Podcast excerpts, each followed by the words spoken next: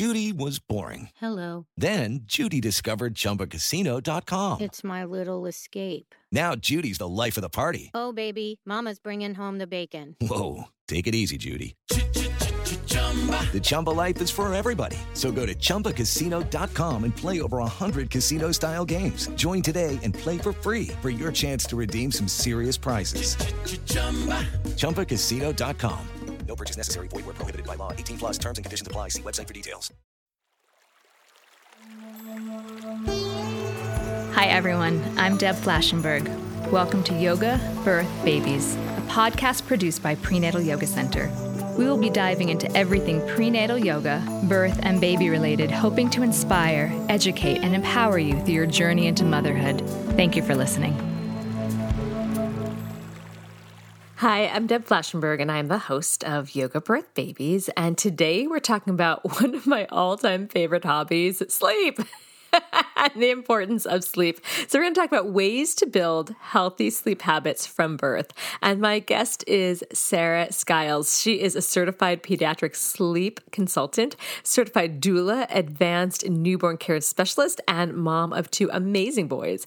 And Sarah's personal experience with spiraling health and postpartum mood disorders due to sleep deprivation is her driving force behind the passionate way she serves, supports, and guides new parents. And this is really a hot topic the whole idea of sleep. It was actually something that was talked about just yesterday in our postnatal class, postnatal yoga class, when one of the moms was talking about how incredible incredibly exhausted and burnt out she is by helping her four month old sleep and that the baby would wake up and she was the only one that was able to help that baby fall asleep. And that led to a whole conversation in the class that we had to eventually rein in to actually do some yoga.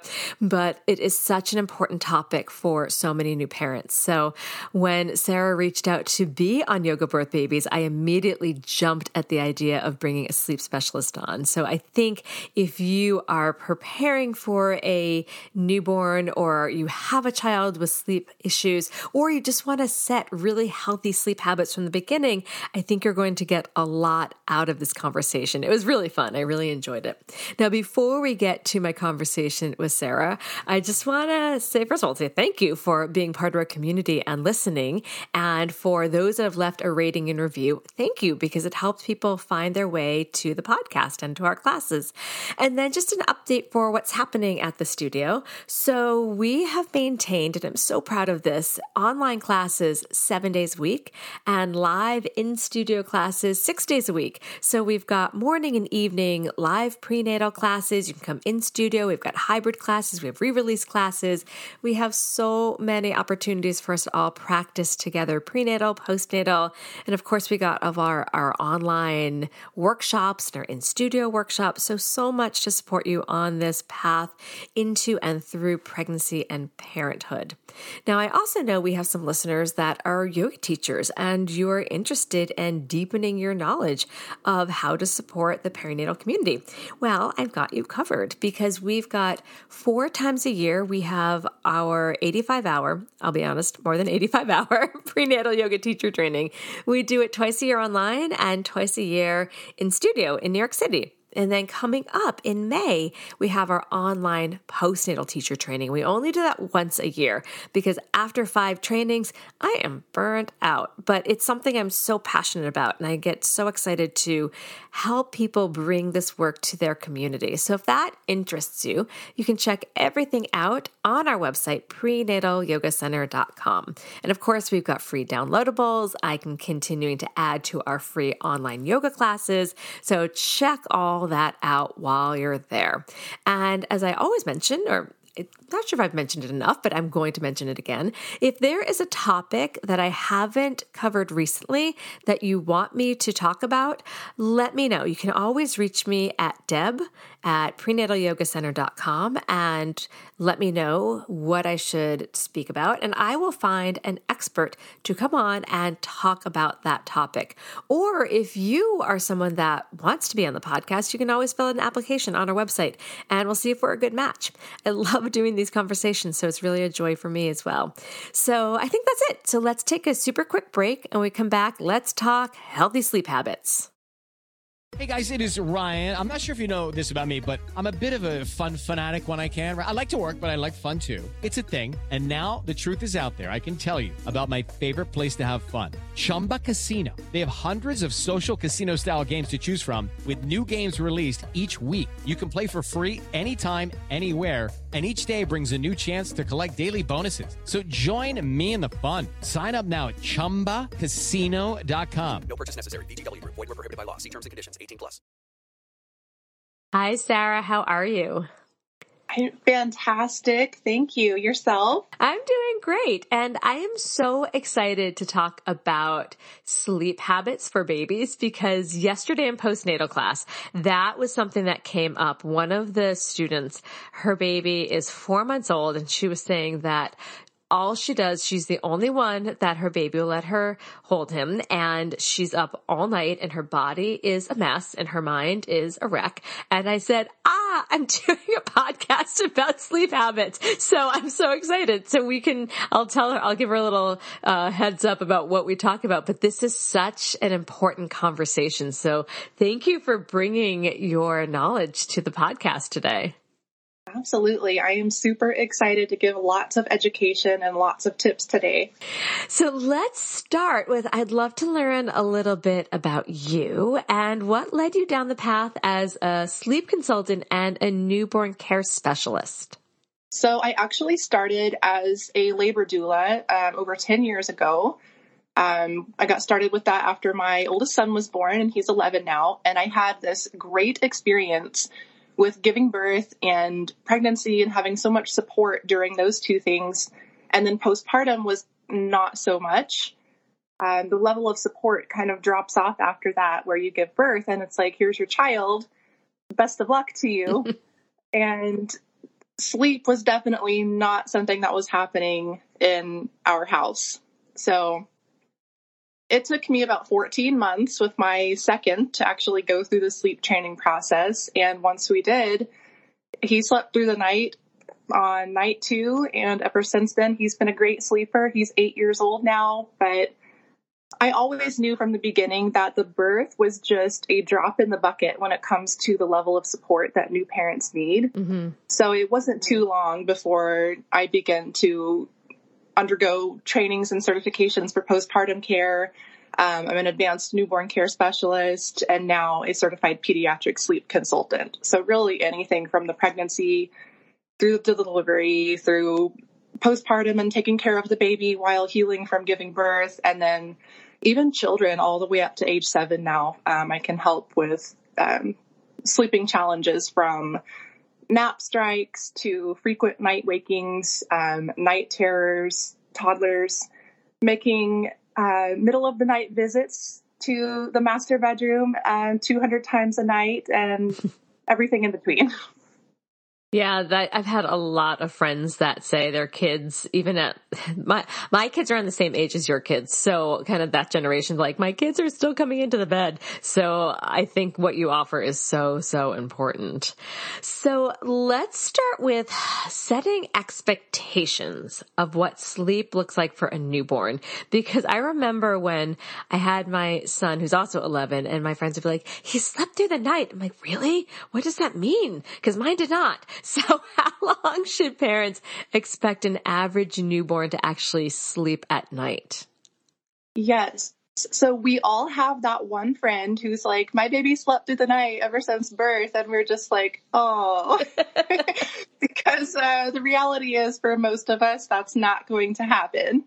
Um, so it's more about setting positive and realistic expectations of what is what is the baby capable of? And then how can we make sure that our needs are getting met as well? Mm-hmm. so in the newborn stage the actual definition of sleeping through the night is only five hours. So even you know when we consider sleeping through the night we we might think of like you know 10 to 12 hours and that might be realistic for an older child but it's not realistic for a brand new baby. So even with that five hours, um, we don't even look for that until we have the pediatrician's approval and the baby is um, surpassing their birth weight. Um, because other than that, we would even have to wake them up, you know, every few hours at night to um, make sure that they're their little tiny itty bitty tummies are, are getting filled on a regular basis so that they can gain weight and be healthy and all of those things. So what we're looking for when it comes to newborn sleep, and when I say newborn, I, I generally am talking about up to um, about eight weeks old. Um, we're looking for more of a routine than a schedule because while an older baby and a toddler would really thrive on a schedule, you can tell your newborn it's 11 p.m. and they're going to be like, I don't care. what's, what's 11 p.m.? yeah. So what we're really looking for in that newborn stage is to just kind of start setting up some repetition and some habits. So, you know, we, we eat, we get that little tiny tummy nice and full. Then we burp, then we change diaper, and then we lovingly stare into each other's eyes for a few minutes and then swaddle up and then nap and then once we get to about that two hour mark, we repeat that all over again. So it's really more about setting up some repetition for the baby where they start to realize the patterns in their days. Like, oh, first we do this and first we do this and then business happens. Um, so it's really about setting up these routines rather than saying, okay, at 9 p.m. you do this because we all know that cluster feeding is a thing and the witching hour is a thing and um, we need to kind of get the whole family's needs met and not try to, um, you know, put a newborn into something that they're not developmentally ready for yet. So I'm going a little off topic because you just kind of made me think of this and you are a newborn specialist. So I'm going to dip into that, that pocket of your knowledge for a moment. So yeah. if we're saying like the first eight-ish weeks, it's about setting up routine. How do you suggest that the person actually doing the feeding, especially if they're exclusively breastfeeding, gets support? Because if they're up every two to three hours, I, I remember this and it's been years, it was exhausting doing exactly what you said. Like I would go to bed and I would have the diaper in the other room all ready and do exactly what you said, feed, change, burp, uh, burp, change, swaddle, bounce on the ball try to get the baby to sleep and then do it again a little bit later. So, and it's exhausting. So if that is the routine for the first eight weeks, how do, how does one survive that? That's a great question. So making sure that the parents' needs get met. I mean, that's a non-negotiable. So you're right. It's like, how do we do that when the baby does need attention, you know, every couple hours, um, almost constantly during the day and then, you know, at least every couple hours during the night. So, um, obviously the gold standard of parent care would be to have, you know, overnight help. Hmm. Um, but for many families, that's um, not a viable solution, whether it's financially or for some other reason, it's not a viable solution.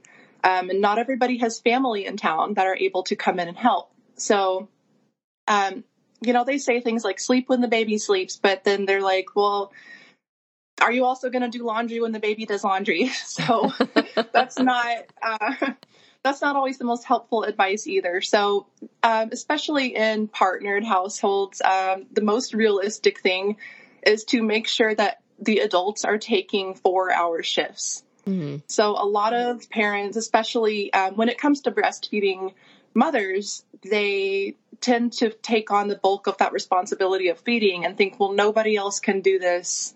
I'm the only person who can assume this responsibility of feeding. Um, and there are different options. You know, somebody can bring baby to nurse. Um, you know, pumping a bottle could be an option. Um, but allowing another caregiver to be able to assume that responsibility. So a four hour shift, um, those can be traded off. You know, in a in a partnered household, it's like, okay, one of you is probably a morning person and one of you is probably a night owl. Mm. Figure out which one of you you are, and that's the shift that you're going to take so the other person um, can have a protected four hour stretch of sleep per 24 hours. Um, as a doula, newborn care specialist, um, that is one of the most important pieces of advice that I give is to protect that four hour stretch each day, no yeah. matter what time of day that happens because otherwise your mental health is going to go down the drain. Yeah, that is such great advice. So the first eight weeks, it's setting up routine. So when might we expect a baby to start to get little bits of longer chunks, possibly up to that five hours? It definitely depends on the baby of how well they're eating, um, what their weight gain is like. Um, babies who have issues such as torticollis, um, tongue ties, lip ties, things like that, um, they do tend to have a little bit more trouble when it comes to sleeping and sleeping longer stretches at night. So it does depend on the baby. Um, a baby with no issues of any kind like that, that's gaining weight really well, um, taking really good full feedings at the breast or really good um, feedings at the bottle. Um, typically by six to eight weeks, we can see that they are trending more toward these four to six hour stretches at night when positive sleep habits are being formed. Mm. Um, with babies that do struggle a little bit more with feeding and intake and things like that, um, it can be um, in more in the three to four month age range before they start doing stretches of four to six hours per night. Mm-hmm. Okay. So I want to start talking about sleep training because this came up yesterday when I was talking in postnatal class and it became such a conversation that, and I know it's controversial because I think some people think it's just like shut the door and peace out. Um, like good luck, baby. Mm-hmm. Um, the way that I, I was fortunate to work with somebody that was really systematic about it. She talked about listen for the quality of the cry. And if it's what she called a red alert cry, you go in and go from less to more. And if it's like a yellow alert cry, then you wait for like 30 seconds to a minute and build up. And I think with the most my son ever really cried without us attending was maybe a minute to two. And one of the women in class, like, I really thought it was just, you just let them cry. So can you talk a little bit about what sleep training is and maybe do a little myth busting as you're explaining it? Yes, absolutely. Um, this is this is such a great topic because it's something that I come up against all the time. You know, I say, Oh, I'm, I'm a sleep consultant. I help babies get more sleep. And the first thing that they say is, Oh, I could never let my baby cry it out. And I'm like, okay, you don't have to. um, obviously if somebody wanted to just put the baby in the crib and say good luck um, see you in the morning you know they could do that without you know hiring a sleep consultant to help guide them through this process so um, yeah, kind of like you said with the person that you worked with, kind of coming up with a more individual plan for that baby where it's like we're going to physically and emotionally support the baby through this process. Um, at no time are we ever um, leaving a baby alone to cry for hours or um, forcing them to go without a meal or anything like that. I've worked with plenty of babies where it's like they physically, like, or medically need to have a certain number of feedings in the middle of the night. So that baby's going to get woken up and they're going to have that feed and then they're going to go back to sleep until it's time for the next feed. Mm-hmm. So yeah, sleep training is simply teaching the baby the skill of being able to fall asleep without having to be put to sleep or have the caregiver make them t- to go to sleep. That's really all it is. Um, there are many, many different ways to go about that. And there are many more respectful and positive and supportive ways to do that than just um, putting the baby in the crib and shutting the door. So there are there's kind of a scale of parental involvement. So I like to get a feel for what the family uh, feels comfortable and, and confident with. Like maybe we maybe we give the baby a few minutes to try to settle down and then if not we can go in there and you know physically and emotionally support them through the process or maybe if it's a, a four year old who's having uh, bad dreams. Maybe we're actually sitting in the room with them, helping to build their confidence and building their skills. Mm. Um, but yeah, it's it's very individual to the child, and it's very respectful. Takes it into account their whole their whole lives, their feeding, their routines, their habits, their personality, what's going to work for them. So yeah, it's very individual. When do you recommend if someone is considering sleep training? At what age do you think that might want to start?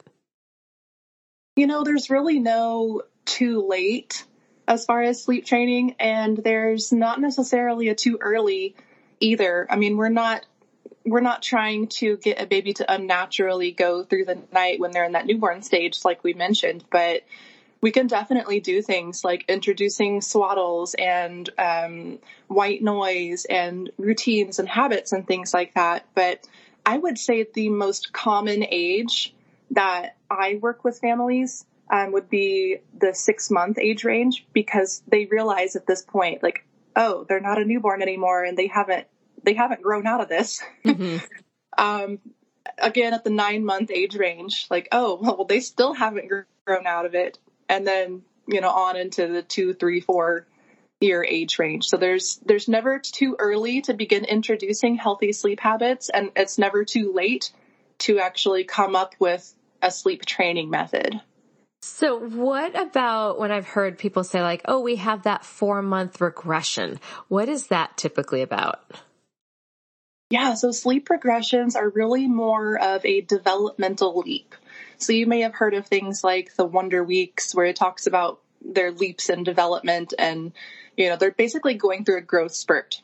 So what happens at that four month age range is that they're kind of making this shift, this transition from being in that like cuddly, lumpy little newborn in a swaddle into an active, alert baby who's rolling over, looking around, taking in the whole world.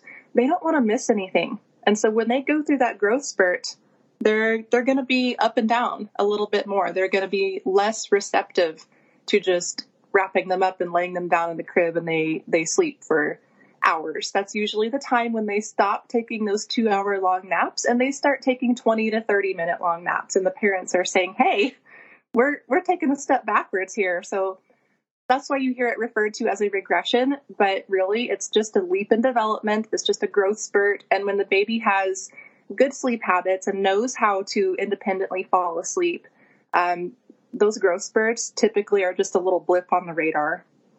And that's when they might be starting to bust out of their swaddle a little more. Yes, definitely. So the baby needs to be able to roll over, and then um, swaddling is considered to no longer be safe. Yeah, I remember swaddling. My husband's like, "Can we use duct tape?" I'm like, no, we cannot. my son always would get like the little burrito and then boop, an arm comes out and then boop, the other arm comes out. And then soon thereafter, yeah, and soon thereafter he figured out how to roll over. I'm like, well, those days are gone. So yeah. All right, so we're going to take a quick break, but when we come back, what are some ways to start to build healthy sleep habits? All right, we'll take a break. We'll be right back. Step into the world of power, loyalty and luck. I'm gonna make him an offer he can't refuse. With family, cannolis, and spins mean everything. Now, you wanna get mixed up in the family business. Introducing The Godfather at ChumbaCasino.com. Test your luck in the shadowy world of The Godfather slot. Someday, I will call upon you to do a service for me. Play The Godfather, now at ChumbaCasino.com. Welcome to the family. No purchase necessary. VGW Group. Void where prohibited by law. 18 plus. Terms and conditions apply. When you need mealtime inspiration, it's worth shopping Kroger, where you'll find over 30,000 mouthwatering choices that excite your inner foodie. And no matter what tasty choice you make, you'll enjoy our everyday low prices, plus extra ways to save, like digital coupons worth over $600 each week. You can also save up to $1 off per gallon at the pump with fuel points. More savings and more inspiring flavors make shopping Kroger worth it every time. Kroger, fresh for everyone. Fuel restrictions apply. Okay, so let, we understand, you know, the realistic expectation of sleep and, you know, a six week old is probably not getting those five hour stretches and understand a little bit about sleep regression. And it's just really um, milestones and developmental um, things that we're looking for. So what are some ways to build healthy sleep habits?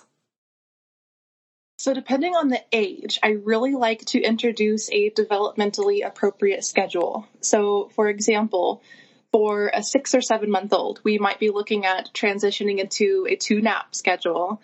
That's the, the most easy one where it's basically wake at seven, nap at nine, nap at two, begin your bedtime routine at 6.30 and have them asleep in the crib at seven. So schedules are made based off of the age of the baby in relation to how many hours of sleep are needed per 24 hours. So a brand new little tiny baby is going to need, you know, 18 hours mm. out of every 24 hours.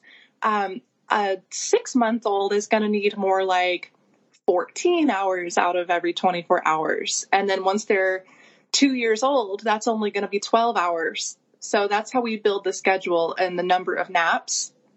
Um, but the main thing is helping the baby to be comfortable being laid down in their bassinet or their crib to where you can swaddle them if it's age appropriate. Um, if not, I recommend sleep sacks.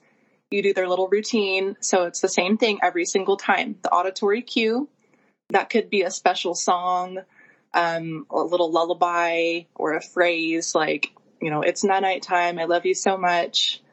Um, and then they go down into the crib. So they're building that repetition where every single day it's never a surprise that what comes next is they go down into the crib and they go to sleep. So it's about schedules, routines, and habits. You're totally speaking my language. I love schedules. I love routines. I love habits. yeah. the funny thing is we did this with my kids since they were little and they still, it's definitely changed, but we still have a, a nighttime routine that screens go off because, you know, they're, well, my daughter just turned nine. So nine and 11 screens go off at 730. They shower, they read, we kiss them goodnight. Like it's kind of the same since they yes. were since they were little. And on certain yes, nights, like if we're yeah, and if and in certain nights, like maybe we're out really late, or like I remember sometimes we'd fly home from vacation. My daughter's like, so it's like midnight. She's like, "Am I still taking a shower?" I'm like, "No, no, you're going to bed." But it's like she they, they relate bedtime to taking a shower or sometimes a bath and putting their jams on and and reading, or or sometimes we'll play a game of cards and going to bed. So it's interesting that that has stuck and that's what they find comforting. Yes, that's exactly what I'm talking about. They find so much security in that, that knowing that you're going to help them hold that boundary, there's so much security and confidence in that for a child, even at a young age. Yeah. So let's talk about a little fluidity. Like how much, so again, being a little type A, my first child had a very routine I can say maybe a little rigid nap schedule that we knew what time he would go down. And it used to drive my mom crazy when she would visit. She's like, can't we just skip it? I'm like, no, we cannot. So we had a pretty rigid nap schedule. But then when baby two came along, her schedule couldn't be as rigid because my older one had things he had to do, like get picked up from preschool or, or something. So talk about how much fluidity do you recommend in a baby's schedule and can naps vary or should they be kept as regular as possible? And I guess the, a third question is, where can naps take place? Cause I was always told the crib is best, but sometimes I used to have to just wear my daughter and have her nap on me. Right. Okay. I'll talk about the schedule first. Don't okay. let me forget about that question. Okay. um, I love the question though because I really feel for people who like need their day to be scheduled and then having a baby kind of, you know, upends that a little bit. And I feel for people who, you know, kind of want to rebel against the schedule a little bit. I have ADHD. A schedule to me is something that's um, more of a guideline. Um, so my recommendation is always for the morning wake up time and the first nap of the day to be fixed. Those need to occur at the same time. So even if your your kid is sleeping a little late and it's kind of a pain for you to get up because you think, "Oh, I can get so much done. I can drink my cup of coffee." You got to get them up at the same time every single day and then lay them down for the morning nap at the same time because that actually kind of trains the body to release the hormones like sleep hormones and alertness hormones like at the same time each day. So you have less fussing and fighting at nap time because they're you know they have FOMO. They don't want to lay down but they're going to get drowsy at the same time. After that if you know you have a doctor's appointment or something or you go, over to a relative's house um, the rest of your day and then subsequently the night are not going to be thrown off as much if you can keep those first two morning things really consistent. That makes sense. Okay, so then let's go to the question of where do the naps have to take place? Can, should they? Maybe I shouldn't put the should. Is it okay or is it recommended they have naps in the same place? Or what are your thoughts about stroller naps or or baby wearing naps? Yeah, so this is again something that kind of depends on the child. So some kids some kids come out of the womb like with that kind of type A personality where they're like, I like it to be like this. This is the only way that I want it, and I'm going to cry if it's not like that. so, and some kids are more go with the flow. Um, we can definitely encourage a go with the flow child. And from birth, um, I love to have a newborn doing a whole mix of things. I would love for them to take maybe their morning nap independently in the bassinet, and then maybe they have their mid morning nap in the stroller on a walk. And then uh, maybe they have their next nap in the bassinet again. And then maybe the evening nap is, you know, cuddled up on their parent's chest. Um, when they get a little bit older, say the, you know, four to six month age range, that's when we would want to have a little more consistency with where they're sleeping. But if they have a solid routine in place, you know, you can do the routine anywhere. It can be if you're traveling, if you're at grandma's, um, you know, you can sing them the same lullaby, dress them in the same sleep sack, turn on the same sound machine, give them the same binky, and they'll be fine. All right. So I'm going again a little off the cuff. So one of my students, who's also one of my friends, she, this is maybe six, seven years ago, she got something, and I'm sure listeners know this, the snoo. And her son was very well, was sleeping very well. But then when she was traveling, her mom I think bought one. I don't think they were renting them back then. Bought one for her house when she traveled down south to see her. And she was stressed out. She's like, he only knows how to sleep in that. What are your thoughts? Are we training babies to then, if they use a device or something like that, that they're then not going to have the ability to sleep without that device? The snoo is kind of a controversial thing for that. Oh, did I open a can reason. of worms? Sorry. No, I don't. I don't think so. I think it's it's fine. Um, as a newborn care specialist, in the past, sometimes I've thought, oh, that's replacing me. That's replacing my job. um, but also, we have to consider parents' uh, mental health and being able to get a little bit more of a stretch of sleep. And if the snoo does accomplish that and everybody is sleeping better because of that, I honestly don't have a problem with that. And I have had many clients come to me, you know, when, baby gets four months old or so, they're outgrowing the snoo and they're like, uh oh, no, we got to put them in their own crib now and they don't have that motion. What are we going to do? Well, I can tell you, I have never had even the slightest problem teaching a baby to transition into the crib and uh, with very few tears to oh, boot. that's good. So I think if, if parents want to use that for those first couple months when it's like survival mode and then kind of, you know, do some sleep training when it comes time to go to the crib, I just don't see anything wrong with that. I think it's something that each family needs to evaluate if it's what they want to do and then just make that choice on their own. Yeah, I'm with you. If someone, if we can get protect the sleep of the parent, I am all for that. Totally makes sense. Yes. So let's talk a little bit about the older child. So how would you organize a sleep routine differently for an older child um, if they've never had consistent sleep before? Well, it's really never too late to introduce those habits, to introduce that consistency and say, okay, you know, a little eight month old, I know you've you know, been doing your own thing up until now, but now uh, we're going to ask you to sleep in the crib and we're going to ask you to take, you know, a morning nap and an afternoon nap. Um, usually they do pretty well. They're very adaptable at that age. Um, you know, I've, I've worked with families where they had a three or four year old that had slept in their bed their whole life. And then we were able to very quickly and easily, um, no fuss, um, teach them the confidence and the skills to be able to be in their own bed. So really is just about kind of coming up with what method you're going to use for the child, coming up with the age appropriate uh, routine and schedule, and then just supporting the child as they transition through that. So it's it's not as scary or as big of a deal as some people may think. So I'm curious, do you have any specific tips for that three or four year old? Because they can, it's different than a, a baby where they're in a crib. A three or four year old can just scoot out of their bed and end up back in the parents' bed. hmm Yeah. And that's actually an age that I tend to specialize in because once they're that age, it's like the parent has now tried everything under the sun. and they realize that it's not getting any better and they might need some extra help. So, um, a lot of times playing around with the bedtime is a big deal. Are they getting too much sleep during the day? You know, we look at scheduling and things like that, but ultimately it tends to come down to behavior and what's being allowed.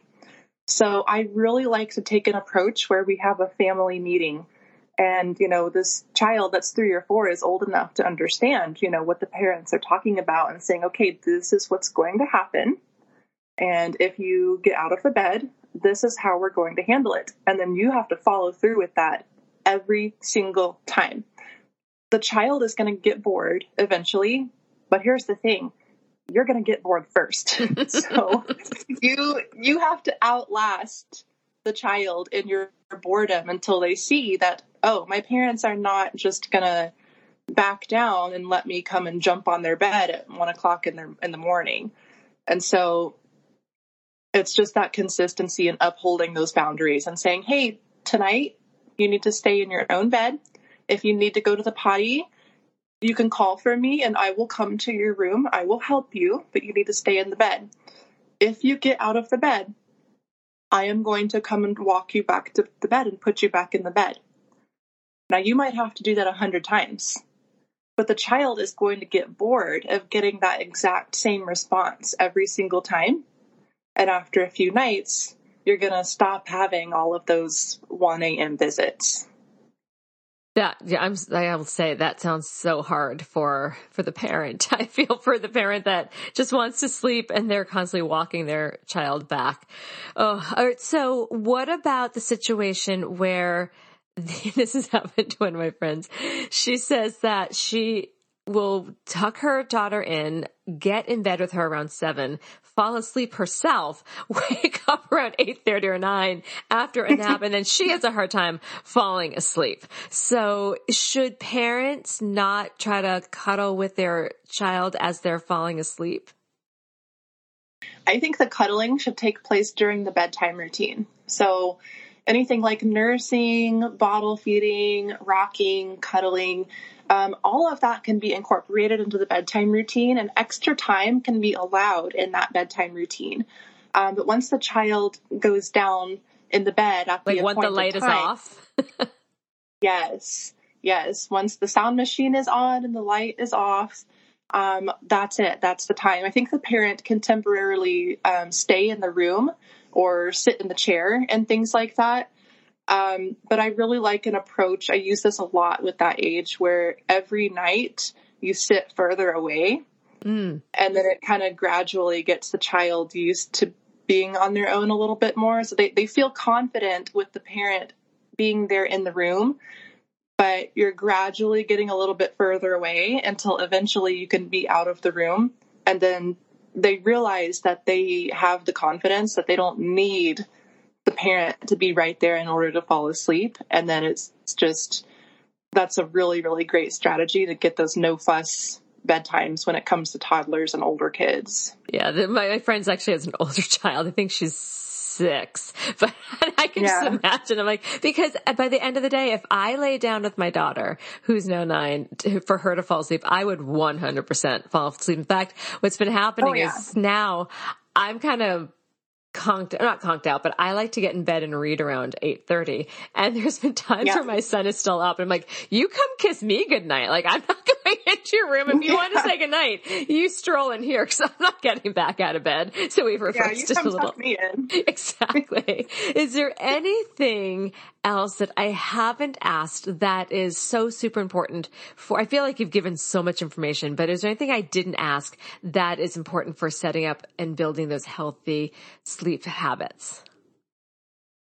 Um, there was one other thing I think I wanted to mention on Please. the older children. Sure. Um, was a lot of times they talk about fears and anxieties, mm. and a lot of time that ends up being a stalling tactic to bring the parents back into the room because oh. they have oh. learned that if they express that, that the parents are going to come running. So they they will keep stringing that out. And parents, they tend to, I mean, they absolutely want to do the right thing here. They want to support the child, but they unwittingly prolong this issue by saying things like, um, oh, I'm gonna, I'm gonna spray the room with monster spray to keep the monsters away. Or, um, I, I'm gonna talk to the monsters and tell them to leave you alone. And those things are basically agreeing with the child that monsters exist. Mm. And it's going to start perpetuating those fears for real. So, my advice in these situations is always to um, remain totally calm and in control and show your child that you are in control of the situation. Um, simply reiterating that, um, you know, monsters do not exist. You are safe. I am your parent. I am here to keep you safe. I'm not going to allow anything bad to happen to you. You're safe in the room. See you in the morning. That is great. I hadn't heard of the monster spray, but that is really great. Like, just, I like what you're saying. Don't play into, I've got the monster spray.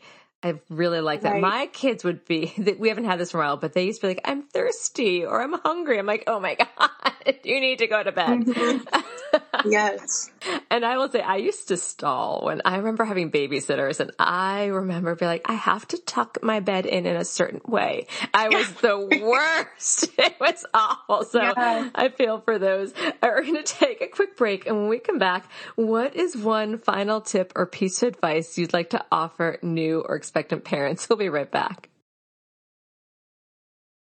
Okay, we are back. So, what would you like to leave us with? Hello, it is Ryan, and I was on a flight the other day playing one of my favorite social spin slot games on chumbacasino.com. I looked over the person sitting next to me, and you know what they were doing? They were also playing Chumba Casino. Coincidence? I think not. Everybody's loving having fun with it. Chumba Casino is home to hundreds of casino style games that you can play for free anytime, anywhere even at 30,000 feet. So sign up now at ChumbaCasino.com to claim your free welcome bonus. That's ChumbaCasino.com and live the Chumba life. No purchase necessary. VGW Group. Void were prohibited by law. See terms and conditions. 18 plus. So at the end of the day, I just feel like you can read all the books and print out all the schedules and things like that. And that's fine, but the child is an individual person. I mean, I have all my charts, you know, when I'm working with a client, but ultimately the kid's not a robot and I might have to try new and different things to find out what works for that specific child. It's it's almost like sleep coaching is more of an art than a science. So hmm. there's there's really a certain level of experimentation involved. You know, I, I post on my social media like like, oh, this new client, you know, sleeping through the night on night one and that's you know, that's exciting, but that's not realistic for for all of the children. So if you are in that stage right now where you're trying to figure out what's going to help your child sleep, really give each thing a solid try for about a week. Um, not just trying something for one day and saying, oh, that didn't work, because it's that consistency, like we talked about, the consistency, the security, the boundaries that the children thrive off of. And sometimes it truly does just take some repetition and discipline on the part of the parent or the caregiver to start seeing that progress when it comes to sleep mm-hmm. and and really overall the children's behavior and things like that. Oh, that is great advice. And I just want to, again, listeners, but it is an art, not a science, because I think sometimes mm-hmm. people can get a book or a system or a, a downloadable and be like, this is the schedule and then get discouraged if it doesn't work. And you know, each child has their own personality of how that how they have to sleep. And so I guess, yeah, following the child, which we do on so many other things, you know, follow the child. So, but with consistency at the same time. I really appreciate what you said about that. Where can people find your work? So my website is www.thebabyisasleep.com and I'm also on Instagram and Facebook at the baby is asleep. Mm, perfect. So we'll make sure that is in our show notes. This has been so fun. I personally think sleep is one of my favorite uh, habits and one of my favorite. Yes. Um, it is one of my favorite pastimes. if I could take a nap, I always do. So I Yes. hold sleep in such high regards. So thank you for sharing about that because I think when we're well rested, we are better mind and just kinder to each other. So this has been so important. So thank you. Absolutely. Thank you for having me. You're welcome. This has been an episode of Yoga Birth Babies, produced by Prenatal Yoga Center. You can catch us on Facebook, Twitter, Instagram, and Periscope. I'm Deb Flashenberg. Thanks for listening. Lucky Land Casino asking people what's the weirdest place you've gotten lucky? Lucky? In line at the deli, I guess? Aha, in my dentist's office. More than once, actually. Do I have to say? Yes, you do. In the car before my kids' PTA meeting. Really? Yes. Excuse me, what's the weirdest place you've gotten lucky? I never win and tell. Well, there you have it. You can get lucky anywhere playing at LuckyLandSlots.com. Play for free right now. Are you feeling lucky? No purchase necessary. Void where prohibited by law. 18 plus. Terms and conditions apply. See website for details.